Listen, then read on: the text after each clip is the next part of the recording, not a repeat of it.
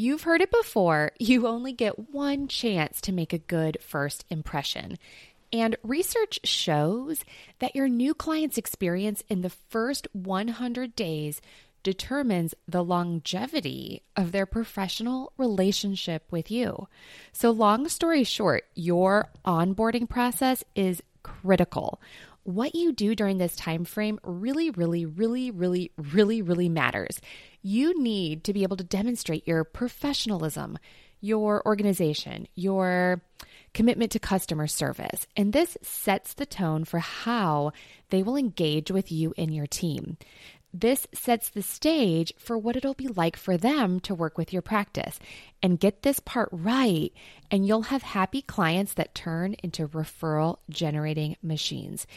In today's episode, we're going to do a deep dive into why the first 100 days matter most, what is an onboarding process, how to systematize and delegate parts of this process or all of it, how to lay down the law of working with you kindly, of course, how to surprise and your delight your clients on any budget, why every advisor isn't doing this, and then I'm going to share with you the onboarding process that we used in my planning practice.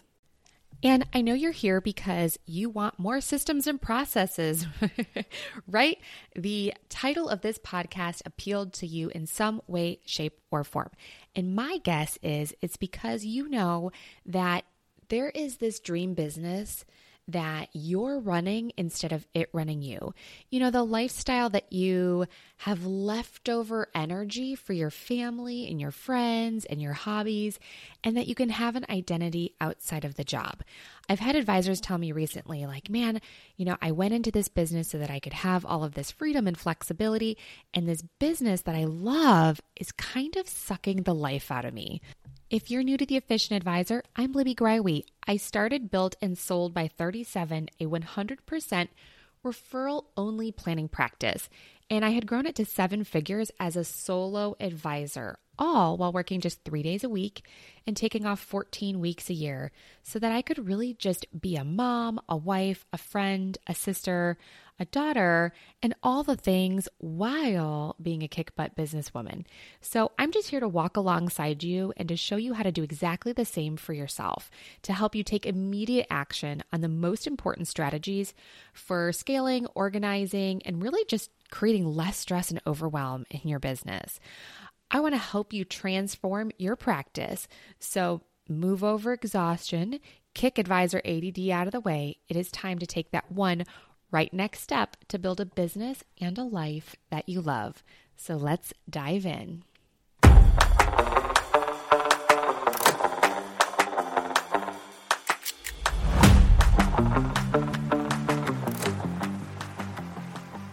Okay, so let's talk about onboarding and the client experience in that first 100 days.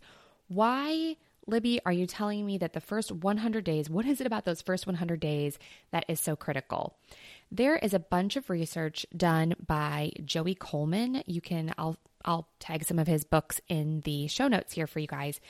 But they did a bunch of research that shows that client relationships, the longevity of the relationship is disproportionately related to those first 100 days. Now, of course, my first question is always okay, well, which first 100 days, right? Because for most financial advisors, there's going to be two phases.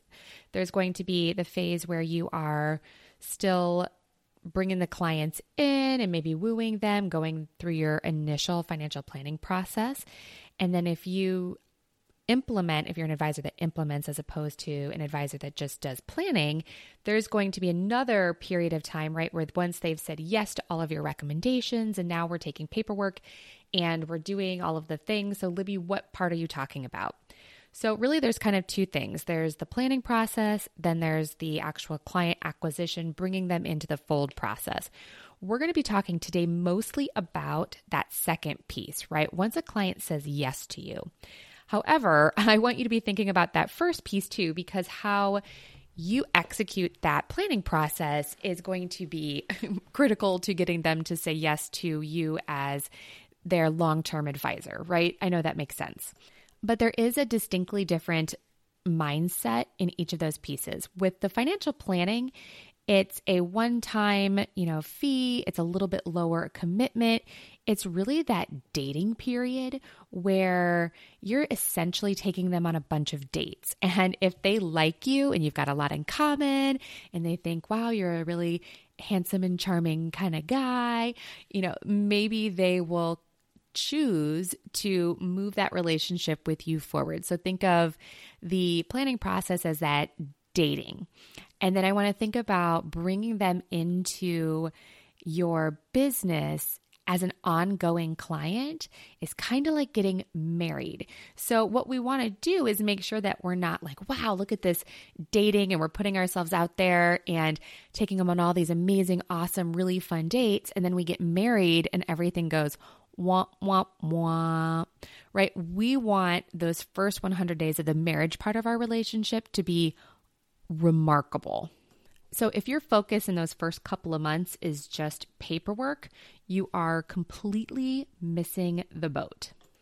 There are going to be a bunch of different components to your onboarding in addition to that paperwork that really, really matter. So, this onboarding, it's really important because it confirms in the client's mind and in their heart that they have made a really good decision by hiring you to be their long term planner or by hiring your team. And this is really your chance to show them that you are going to deliver that same level of service that you had been giving them during the planning process, that same level of attention to detail, that same level of attention and um, you know accuracy and attentiveness. You are going to want to show them in those first 100 days that that is going to be their experience day in, day out, month in, month out, year in, year out with you guys, and that you can deliver that experience consistently. Now, if you're thinking, Libby, oh my gosh, I don't even know that I have the best financial planning process that's, you know, consistent and systematized, and I've got processes for it, that's okay. There's plenty of podcasts for you to go back and listen to, or you can join us in the Systems to Scale group coaching program. We're going to be launching another round here in August. And if you're thinking, well, gosh, I really don't know much about client experience, I've got podcasts on client experience too. Same thing, we go through that in the group coaching. So I really mainly just want to focus today on that actual onboarding piece. So in my planning practice, we were really deliberate about having my director of operations sitting in on and being part of the entire planning process. So they really got to know and trust her throughout our entire relationship up to that point, right? They had the same level of respect for her that they did for me. We presented a front where she had the same level of importance that I did. And let's be honest, she was actually probably way more important to the practice than I was. Because let's be honest, she kept the whole show rolling. but we made that really intentional decision to make sure that our clients were interacting with the different members on our team during the planning process so that when they officially became clients, they didn't bat an eye at somebody else coming in and taking over a lot of the process from that point forward. And now, if you're thinking, like, wow, Libby, that's really inefficient of you to have her in on all of those meetings, you know, it actually wasn't because she was actually doing all of the data entry. So it was really helpful for her to sit with the clients and, you know, glean all of that extra information that comes with, you know, having the conversation around their data. Um, she actually would do some of the entry while we were sitting there live. She could ask additional questions, and she was awesome because she totally participated in those meetings um, as essentially like as a second advisor. So it wasn't really inefficient for us to have her be part of it. And we really just kind of introduced her as the goddess of paperwork, the person who makes all of the things happen, the trades. She was fully licensed. Um, the trades, the applications, anytime you want to make an adjustment or a change, if you need to find stuff online, she was your girl. And I was very clear from the beginning that my role was to really do all of the high level planning. So we would do all of the vision casting. I would sit down and crunch all of the numbers. I would be the one coming up with the actual recommendations. And then she would be executing everything that the clients and I dreamed up together.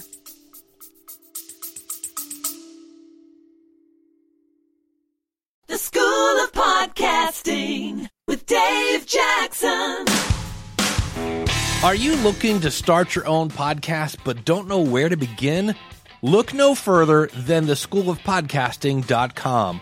Our comprehensive online courses and one on one coaching will teach you everything you need to know from equipment and editing to marketing and monetization. At the schoolofpodcasting.com, you'll be creating high quality, engaging content in no time. Say goodbye to frustration and uncertainty and hello to the community at the schoolofpodcasting.com.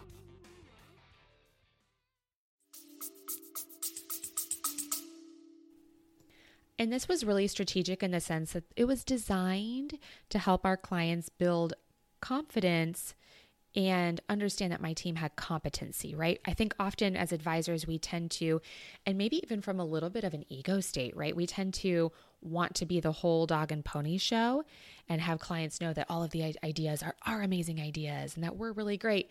However, this will totally bite you in the butt down the road when people refuse to talk to other people in your practice or think that you are the only one that can make those decisions and make those calls and that their their kind of trust or their vision of the practice is you. And I tell people this all the time that if everything in your practice depends on you, you don't have a business, you have a Dave, right? If Dave is the only person that can do all of the things and the only person that can talk to the clients and the only person that can make decisions, you don't have a real business. You have something that's completely dependent on you. And if you want a business that you can step away from, that is one of those, you know, buzzword lifestyle businesses, you've got to be able to build competency in your team and then confidence from a client perspective. Okay, so I at least just wanted to set the stage that my director of operations, Lori, was in on all of those meetings. So the clients were building lots of rapport with her. When they would come into our office, my main front office, uh, let's see, she was probably about 30 hours a week. Lisa, she would do all of the schmoozing and getting them coffee, getting them seated, all of the small talk, you know, making sure they felt really welcomed and appreciated. She had the conference rooms all set up for their arrival and made sure that they were super comfortable. So they were engaging with her as well for maybe five minutes to, or maybe up to 10 before we would come into the meeting, depending on how early the clients arrived. So, again, I'm not going to go into detail about how everything, but we did make sure they were introduced to everybody in the office throughout the process so that they felt really comfortable working with everyone. And you're like, okay, Libby, well, what does it have to do with like onboarding? Let's get to the onboarding piece of this. okay, and why that's important is because if you want to scale, right, you need to have other people doing pieces of your business. Advisors are completely overwhelmed by their calendar. and this is one of the things that, you know, when advisors come, whether we're coaching one on one or we're doing the group thing um, or we're just chatting at a conference in the hallway, the one thing I always hear from people is I don't have time. I, if I want to add an onboarding process or you know anything that we talk about in their practice, the first thing that they go to is holy smokes, where in my calendar am I going to fit that? So I want to set the stage that your team needs to be part of that experience and they will help free up your time both in that actual onboarding and then in the future when your clients do feel really, really comfortable taking advice from other people or knowing that somebody else can manage something, take care of something, and get it done for them. So, our onboarding process looked like this. We did our financial planning. The client said, Of course, we love you and we want to roll over millions and millions and millions of dollars to you. Uh, just kidding. They always did love us, but maybe not millions and millions. I worked with really normal humans. Okay. So I just want to set the stage for that as well that we worked with upper middle class clients. Our average portfolio size was maybe six to 800,000. I wasn't working with the ultra wealthy or the, you know, super high income. We had clients like that, but honestly, it wasn't our bread and butter. So I just always want to be really clear when I'm talking about my practice too that I worked with normal, you know, Midwestern, Cincinnati, Ohio type of people. But going back to some previous podcast episodes or pre- previous videos that I've done, one of the most important things that we can do in the onboarding is really being conscientious of how we're making our clients feel. So everything that we did in our practice was designed around how do we how do we want our clients to feel about working with us? And a lot of our onboarding process was really designed out of a bunch of, you know, trial and error or mistakes that happened, right? So over the years, we just collected things that caused friction or problems. I, I use problems with bunny ears, but problems that we were really trying to solve, right? I had those experiences where people would call in and we didn't have the right telephone authorization on form for that, you know, on file for that client. Or they might try to call in for their spouse and they didn't have the right trade approval forms on file or you know they'd call with questions on how to get into their you know thrivent.com account and see their brokerage because you know they could see their other accounts but they didn't know how to see their brokerage accounts. So really it was just all of these like little like things that we got snagged up on or caused minor problems in the future that we were like you know what? Let's just create this process to nip all of this in the bud and really, then we kind of extended that into okay, well, what are all of the things that we need to have done ahead of time for these clients? And how do we use this as an opportunity to explain how the office works and explain, you know, what to expect from us and make sure we were really talking about how it was that we got compensated. You know, maybe we had some of those conversations when we were uh, making recommendations, but really just making sure we had this nice, cohesive process that we could do the same every single time. Okay, so the client said, Yes, we love you. We want to move all of our bazillions of dollars over to you. What would happen next? So Lori would be in, a, in on that meeting when they would say, Yes, we want to do this, this, this one, and this one. And she'd say, Okay, great. I am going to do all of the applications for you. Is it okay if I email them to you? Or would you like to come in and do a separate appointment with me and have a little signing party? And the client would kind of choose, well, which way they wanted to go. And before we did all of that, we'd have our like, you know, our, like in that recommendations meeting, and they'd say, Yes, I want to do the things. We'd make sure we went through all of the details with them again about cost structure, compensation, all of that stuff. But then they would have either a virtual signing party or they would do um, an in office signing party with Lori. And she would have everything prepped ahead of time so that it was a really, really short, very efficient meeting. Then we would start processing all of their business. And we did our onboarding. You could do it kind of one of two ways. If you are doing business that happens relatively quickly, like rollovers, um, transfers, ACATs, things like that, you could have all of the business come over and then have a meeting like once all of the dust has settled. Or if you're doing business that has a longer um, lead time, you could have the onboarding process somewhere in the middle or middle end of that period. Now, of course, when we were in the process of doing business, we would send, depending on the product line, we would do either a weekly update as to, hey, here's where everything is at, or a bi weekly email update to, hey, we've sent the forms over to Fidelity. We're just waiting on this.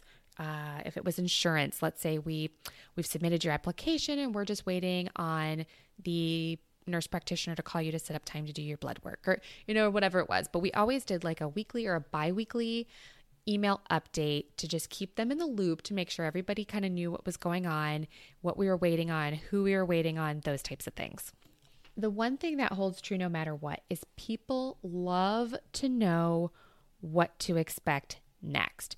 So we would have them in then to do their formal onboarding and I'm going to kind of just walk you through like what it is that what it is that we did. So we had a folder uh, pre you know packaged ready to go that had a whole bunch of things in it that we were going to do so in that folder we had our expectations of engagement. So, this was a document that we have that basically just kind of walked our clients through hey, here's what it's like to work with us.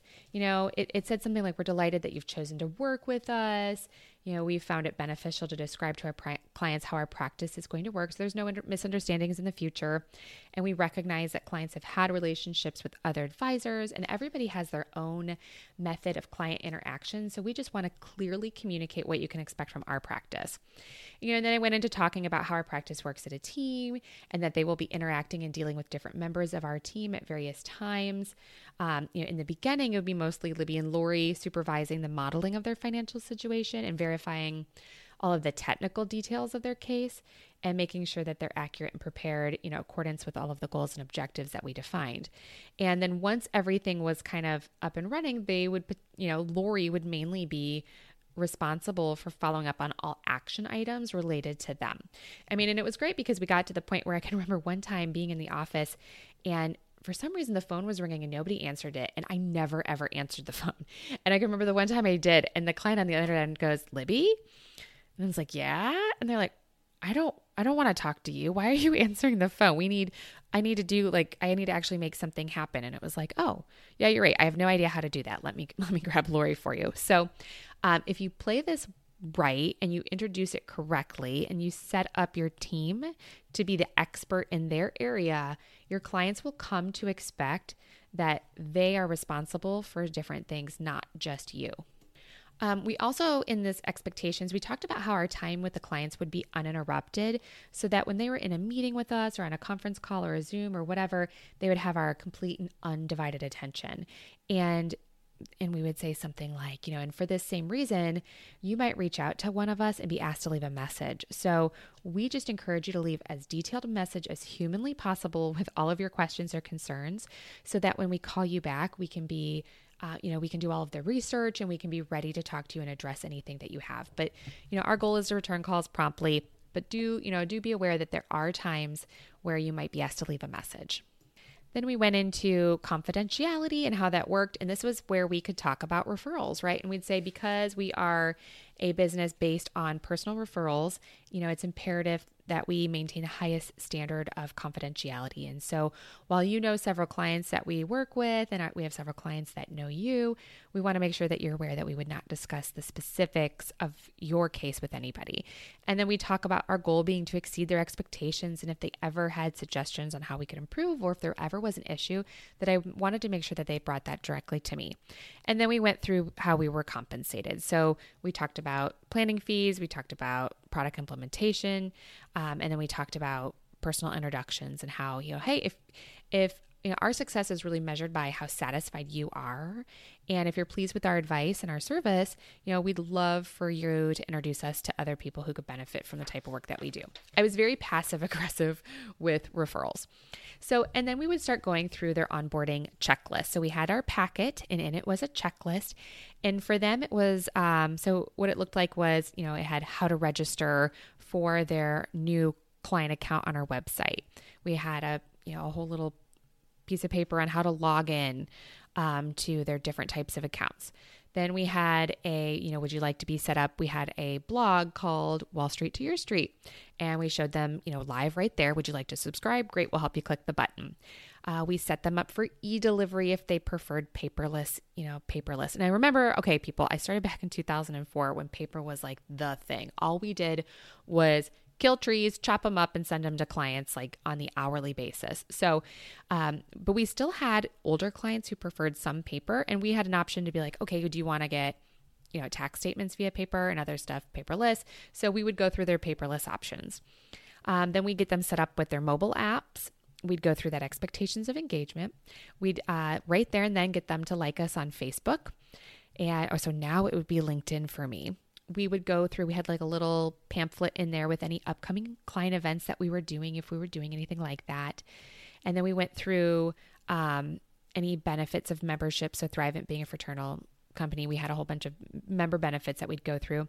We had a signature card that we would have them file or sign so that we could have a hard copy of their signature right there and then. So anytime a form came back in the mail to us, uh, we could verify the signature. Again, this is like when we were chopping up trees and mailing them to people. Um, we also had third party authorizations we'd have them sign. We had them fill out any trusted contact person designations for insurances. Um, we'd have them sign any telephone authorizations and we'd make sure that we had all of the correct banking on file for all of their accounts. So, should they ever need a quick chunk of cash, we had somewhere that we could send it quick and easily. So, that was their kind of like in person onboarding experience. And it continues beyond that, but that's just this part of the process. So, a lot of advisors, you can do this virtually. You don't have to do it live face to face. But again, this is something that I wasn't even part of this meeting. Somebody else on my team would execute this entire meeting. So we really need to understand kind of like, well, what are some of the best practices of onboarding? And then you just want to sit down and really say, okay, these are the things that I'm committed to doing. You know, I want to have a standard operating procedure of how we onboard our clients. So, whether you want to do like a signing party or whether you want to do um, a, a live or virtual onboarding, you're going to want to have that documented into a process and determine who does what parts. So, of course, as soon as the funds arrived and we were going to do, you know, we were going to get them invested, Lori, being licensed, would be the one that would make the phone call and just confirm that we were implementing all of the investment recommendations. Then we'd also send a handwritten thank you note and what I call lumpy mail. And I just did a video on lumpy mail out on the Efficient Advisor community on Facebook. So you could watch the lumpy mail video there where I show you a very specific example of it. But basically, lumpy mail is something like that's not an envelope that shows up in the good old USPS mailbox. So if you remember, you know, back in the day, everybody was sending all of their, you know, just collateral and prospecting via snail mail. And then that all switched to digital, right? Now your inbox gets inundated with all of the the marketing. And it's actually more rare to receive something in the mail. And we've you know, and everyone talks about the benefits of a handwritten thank you card. 100% you need to do some sort of handwritten thank you to your clients again within this window of time. So you could include we always chose something uh, you know, we had to follow, of course, all of the you know, spending limits in Ohio, which were like crazy low, but we would do a little box, just like the one I show you out on um, the Efficient Advisor community, but a little box with a handwritten thank you card and a Godiva bar. So a little chocolate. And in the summer, we mixed that up and did other stuff that wouldn't melt. But we tried our darndest to do the Godiva bars, and we'd put, you know, if there's two clients, we'd put two of them in there. And those are just some nice, fancy, fun chocolates for them. We would also lay out for them, I forgot to mention this a second ago in the onboarding meeting, we would lay out for them what the cadence for the year was going to look like. So, I don't know what you want to call it. It might be uh, you know, your annual roadmap or what that looked like. So, for us, it was quarterly themes. We would sit down and say, based on their client segmentation, here's how many times we're going to meet face to face, uh, digitally. Here's the stuff that we're going to do through you for you throughout the year that you that's behind the scenes that you probably won't even see, but we want you to again to be aware of what's happening. And I also just did a video on the behind the scenes checklist out on the Efficient Advisor community. Um, where it's just really making sure that all the stuff that you're doing. My friend uh, Stephen Jarvis just said this in a podcast. He called it the dishwasher rule, and I'm like, that is just a genius way of of visualizing it, right? You don't get credit for doing the dishes unless your spouse knows that you did the dishes. So, same thing with your clients. You don't get credit for all of the behind the scenes work that you're doing unless you're telling your clients that you're doing all of the behind the scenes work. So, that needs to be part of your ongoing process anyway. So, some other things that you could include in that onboarding packet, or I have seen some advisors do this onboarding meeting and then they mail kind of like an official welcome packet to the clients. And those might have I don't know, a welcome letter in there. Uh, often I'll see people put in their mission statement or their company's values. You might have um, just information about the parent company that you're with, or maybe profiles on each of your team members.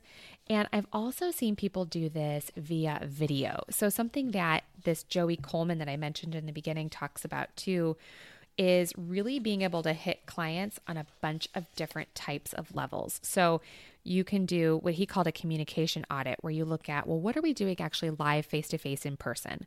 What are we doing with them via email? What are we doing over the phone with them? What are we doing via video? What are we doing via snail mail? And then we'll talk about here in a second, like, what are we doing from a gift perspective? Can we give them something tangible? So there's all of these different ways that we can communicate and interact with our clients now. And some of this stuff can be done via video. So I have worked with advisors who had like a welcome intro video that they would email and the clients could watch it. And it visually showed them like here's how you log into your accounts. And you know so some people are visual learners some people are kinesthetic or and they like to do it right there with their hands in front of you. You know some people can listen to it over the phone and get directions. Great. So however your clients learn best you're going to want to hit them where it helps. So uh, having variety of ways that you interact. So this is including too you could have a like a welcome nurture sequence in your email, like letting people know and saying, "Hey, here's what you can expect," and kind of piecemealing it out over a couple of emails or you know, in lieu of doing it live or in addition to doing it live. Okay, you can tell I don't script these podcasts. I just kind of start talking. But don't get it twisted. I am an organized person and I always at least have an outline. but I'll be honest, sometimes I take a hard right that I don't intend on.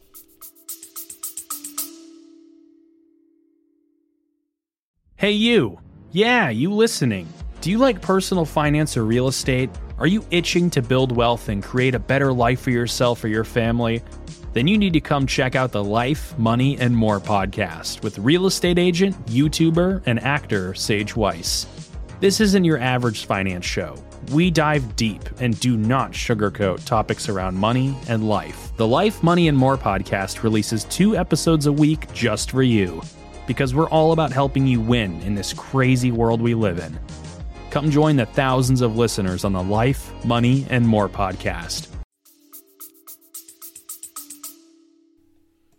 But regardless of how you choose to communicate with clients, what we're trying to do is connect with them on a personal level. So they're not wanting to engage with their brand, they're wanting to engage with you and the individuals on your team. So, another example, I'm just going to start throwing out examples here if that's okay with you guys. So, if not, just hit that like skip 30 second button a couple times. But I love examples personally. So, I had clients that did a email nurture sequence where each week they sent a short video about each individual on their team. And the individual would introduce themselves how they'll interact with the client like hey we're so happy to be part of it. They share about their you know their their husband and their kids and their you know fur babies. Or perhaps they share a couple of like really personal um, random facts about themselves. Like you know gosh I the one I remember hearing recently was I used to work at Starbucks, so if you want to know anything about the secret menu, let me know. I'm your girl. I can share with you all of the stuff that, you know, the good stuff that nobody knows about. So, not necessarily pertinent to financial planning, but again, this idea that we're meeting people at a personal level and they're getting to know us as humans. I can remember one time sitting with a client who had just recently moved all of their stuff to us. We'd been through the onboarding process, and maybe like six or seven months into our relationship, I just remember her saying something to me that stuck with me. And she was just commenting to me about how she feels like she knows me and my children and my husband, and she loves coming in and hearing all of the antics that my kids have been doing lately or about vacations or just whatever. And she made a comment to me. She's like, I feel like I know you guys like friends, where my previous advisor, I don't even know if he had kids. So, this personal, this deeper connection, it does matter. And this is also too where as your team is sharing kind of fun or random facts about themselves that your clients might find additional connections. Like, "Oh, I didn't know you love pickleball. I love pickleball. I didn't know you were a big fly fisher. That's really cool." Um, I had done a lot of joint work with a guy who was a big hunter. And I had some clients who opened up about hunting that I had never heard talk about. And I would have never in 500,000 years guessed that these people were hunters. So it's just really cool when people can make those really, really personal connections. Another cool example is I was working with an advisor recently and we decided to do a, for her to add into her onboarding, a video meeting to review with their clients after they received so insurance contracts when they got their big giant insurance contracts in the mail she would schedule an appointment with them to just kind of quickly go through some of the basics of their insurance contracts and I've also heard advisors who do this after the clients receive their first quarterly statement. They call any brand new clients to the practice and say, Hey, you got your quarterly statement. I just want to schedule a 15 minute call with you to go through it to make sure that you're comfortable reading it and that you understand it. And again, this doesn't have to be done by just you. You can have an insurance expert on your team that does the contract reviews, and you can have somebody on your team, your investment folks, that do the first statement review. There are also some other teams that I know of or have worked with that do periodic throughout the year. They do like uh, welcome dinners for new clients or appreciation events for new clients or appreciation events for new referrals. So, kind of setting a stage for a referral mindset like, hey, if you make referrals, you know, this is how we grow our business. So, as a referral, you get something kind of fun and special. So, the people that you refer will get a fun and ex, you know special experience as well. And often we want to surprise and delight our clients. So a lot of people like to send, you know, we sent those like little chocolates with our thank you cards. We also did personal thank you gifts. And it kind of depended on where they fell, where the clients fell in our client segmentation. But if they were going to be a top client, we would do a thoughtful gift for them. And I can't express this enough. And I know you guys have heard me say this before, but stuff with your logo on it is not a gift for them, right? Nobody is dying to have a Vantage financial coffee mug, right? That's not personal. That's more for you from a marketing perspective than it is for them.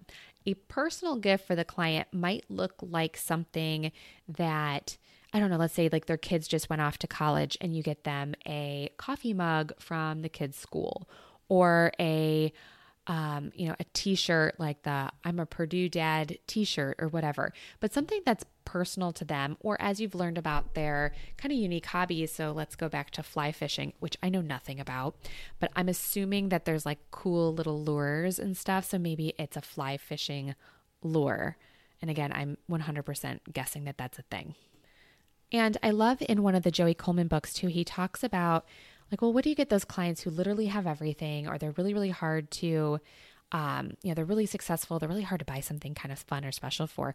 You can also buy something fun or special for somebody else in their life and have them give it to them. Like, oh, you know, you mentioned that your mom loves blah, blah, blah.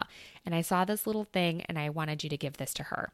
That brings people so much joy it is almost as you know it like receiving a gift is great but it's almost so much better when somebody actually like gives you something that then you can turn around and watch somebody else's face receive and enjoy i think that's a pretty cool idea too Okay, so you're going to sit down and create a standard operating procedure and really sit down and think about okay, what are all of the things that we could get tripped up on later that we want to address right now? Like, can we create a document or can we create like a little process here where we can share all of these things with our clients that are really, really important to us and to the DNA of our brand. So for me, that was really setting expectations, really explaining how we work, you know, anything that like like I said, that tripped us up. Like if a client was like, oh, it's so frustrating when I call, I can never get you directly, like right away.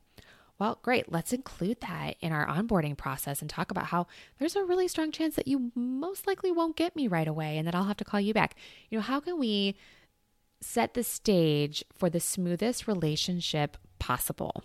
So, in this standard operating procedure, you are going to want to, you know, determine what is your onboarding process. We're going to define each step and then determine who is going to do it and when it's going to be executed.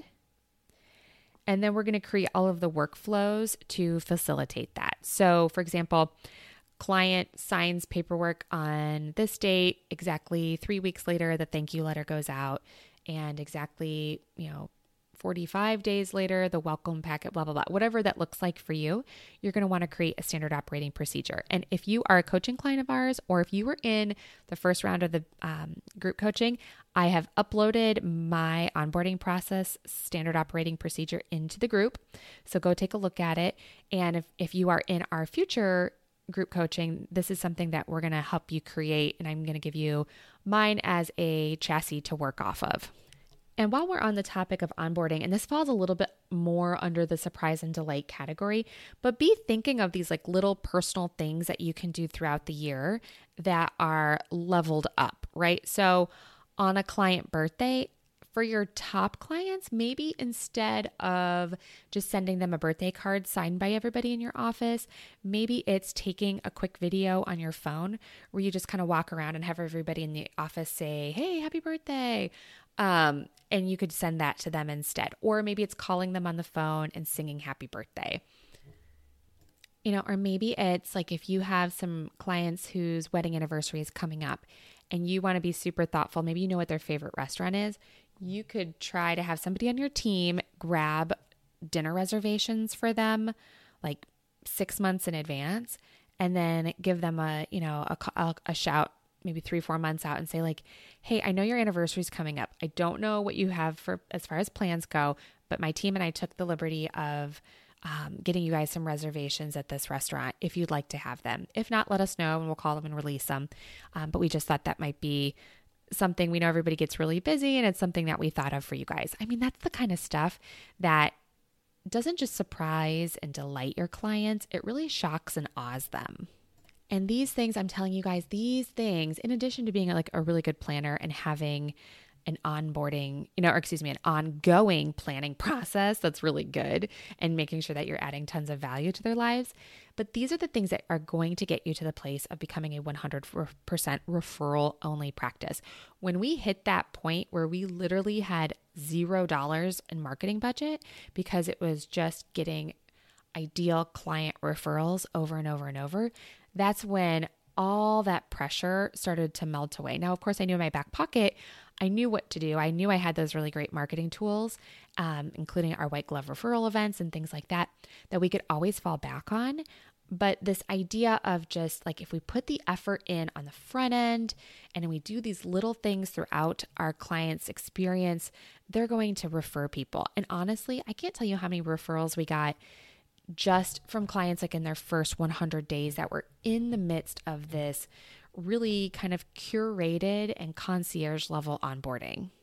You know, and at the in the intro to this podcast I said, you know, I want to talk about why most advisors aren't doing this. And most advisors aren't doing this because Oh, so many of us are just really working on what's right in front of our nose. And these are the things that sit on that list of good intentions, right? Like the, oh my gosh, someday I would love to implement this. And oh, someday it would be so cool if we could implement that. And man, I'd really love to have an onboarding process, but I don't have the time. So here's what we're going to do we're going to schedule some time on our calendars right now to sit down with the key people on our team and sketch out our onboarding and start, even if it's just one small piece of it, start there and continue to build that out and have a system. So for me, it was having quarterly CEO days, which I know we're going to talk about on the podcast here a whole bunch. I get questions about those all the time. But in my CEO days, I had this dump sheet of like, here's all the stuff that'd be super cool if we could do in the future. And my goal was every quarter to take one of those things off the, hey, that would be someday super cool list and implement those into the business that quarter. So this is your quarter project is creating an onboarding process. And if you already have one, going back in and continuing to fine tune it, look at what you can do to go faster, better, smarter from an efficiency perspective on your team side. Are there parts of this process that you want to level up? Are there parts that are obsolete that need to be deleted? Are there parts that you can start to train somebody else to do and delegate away? And then, of course, like just making sure that it's staying top of mind for everybody and making sure it's getting executed. So that's the other thing is I have a lot of advisors who come to me and go, "Yes, I have processes, but we're like not doing them." Or we're not intentionally going back as leaders, CEOs of this business and actually seeing if we're executing the way that we're supposed to be. And if we're not, figuring out what are the you know the symptom is we're not doing it but like what's the diagnosis? Like what's causing? Is it we don't have the right systems? Is it you know we haven't trained people properly? Is it we don't have the right licensing to do the things that we want to do what is actually causing the hiccups in the process is it that people don't have a really clear picture of what it is that they're doing and why they're doing it so that is your go to takeaway action step for this episode I hope this has been helpful for you. And I love talking. Onboarding is like one of my favorite things to talk about. So I would love to chat with you more, answer any questions that you guys might have out in the Efficient Advisor community. I know I've been saying this a bunch lately, but this group is just exploding and it's getting super cool. I'm so excited because people are starting to ask questions and share resources and give feedback to other advisors. And it's just becoming exactly what I had envisioned for it. So I love hopping in there and chatting with you guys. And I can't wait for my kids to get back in school because I can do that more frequently. Um, summer has been a little crazy. And I know a lot of you probably feel that. I feel like the older kids get, you think it's going to be smoother, but it's actually the opposite. Anyway, I will have a couple links in the show notes for you guys of everything I talked about today, including the Joey Coleman books. If you're in the group coaching, make sure you go out to your coach site and download that standard operating procedure for our onboarding process so that you can uh, use that to develop your own or to fine tune your own. And I am going to be live at a pre conference for the XYPN Live in October. So if you are planning on attending, let me know. Let me know so we can be intentional about meeting up there. I love meeting listeners live and in the flesh. And I will be speaking with Matt Jarvis and the Perfect RIA, giving a female slash broker dealer slash just different perspective on how to run an efficient practice. So I'm really excited to to deliver that message with them. And if this podcast has blessed you in any way, shape, or form, it would mean the universe to me to get a review from you guys out on iTunes or Spotify. I love reading them. And I, I read every one and I, and I seriously I get so excited because it motivates me when you guys are sharing that you're actually taking things from this episode and making a huge impact in your business. And I love all the direct messages and the emails. So thank you guys. One of my favorite things in the whole wide world is when I have a download or a workbook that goes along with an episode and people send me copies of the work that they've done. That is to me just so, so awesome. And I love then giving feedback. So reach out, you guys. I am here and I'm available to you. This is my passion project. So I want to help in any way, shape, or form that I can. All right, that's enough yapping from me. I hope you guys sit down, develop that operating procedure, get it implemented, start doing it, testing it, tweaking it, and tracking it. I say that all the time, you guys test, tweak, and track. You need to be tracking to make sure that the things that you're putting this time and effort into are actually getting executed in the way that you want. And don't forget to ask your clients for feedback. Uh, that we did an episode on that here recently on how to get genuine feedback from your clients to help you fine tune your business to be exactly what they want. Until next time.